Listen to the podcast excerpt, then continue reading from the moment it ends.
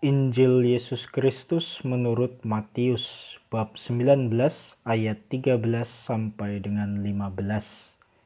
Lalu orang membawa anak-anak kecil kepada Yesus supaya ia meletakkan tangannya atas mereka dan mendoakan mereka. Akan tetapi murid-muridnya memarahi orang-orang itu. Tetapi Yesus berkata, "Biarkanlah anak-anak itu, Janganlah menghalang-halangi mereka datang kepadaku, sebab orang-orang yang seperti itulah yang empunya kerajaan surga.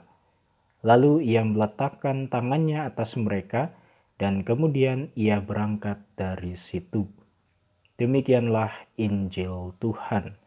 Terpujilah Kristus.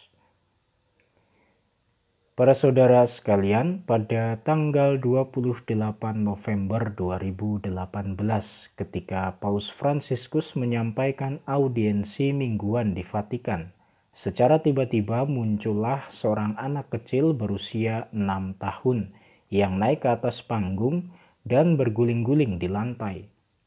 Anak kecil itu berasal dari Argentina dan ia adalah seorang tunawicara Paus Fransiskus segera memberi tanggapan saat itu juga dengan berkata, "Biarkan dia bermain di sini.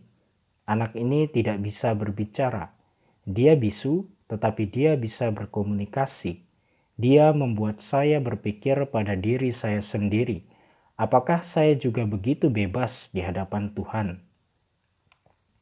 Begitulah kira-kira gambaran yang terjadi mengenai kisah Injil Matius bab 19 ayat 13 sampai dengan 15.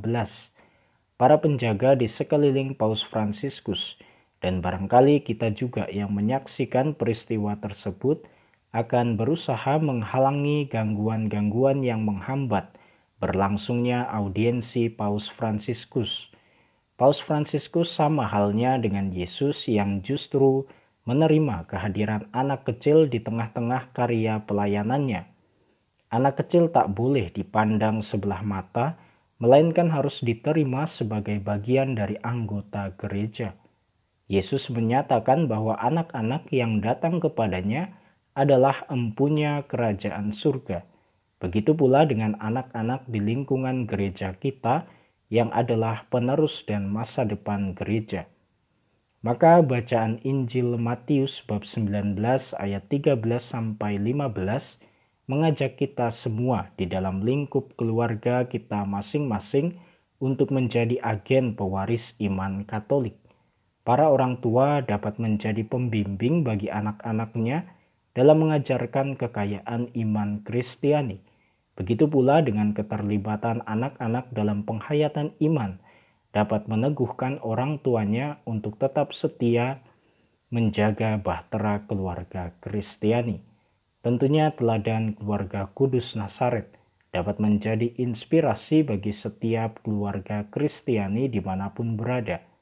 Dengan menjadi agen pewaris iman di dalam keluarga, kita mengupayakan setiap orang agar dapat sungguh-sungguh dihantar kepada kasih Allah. Semoga melalui pesan sabda Allah kita dapat mengamalkan peranan kita untuk saling menjaga dan merawat jiwa-jiwa yang diperuntukkan bagi Allah.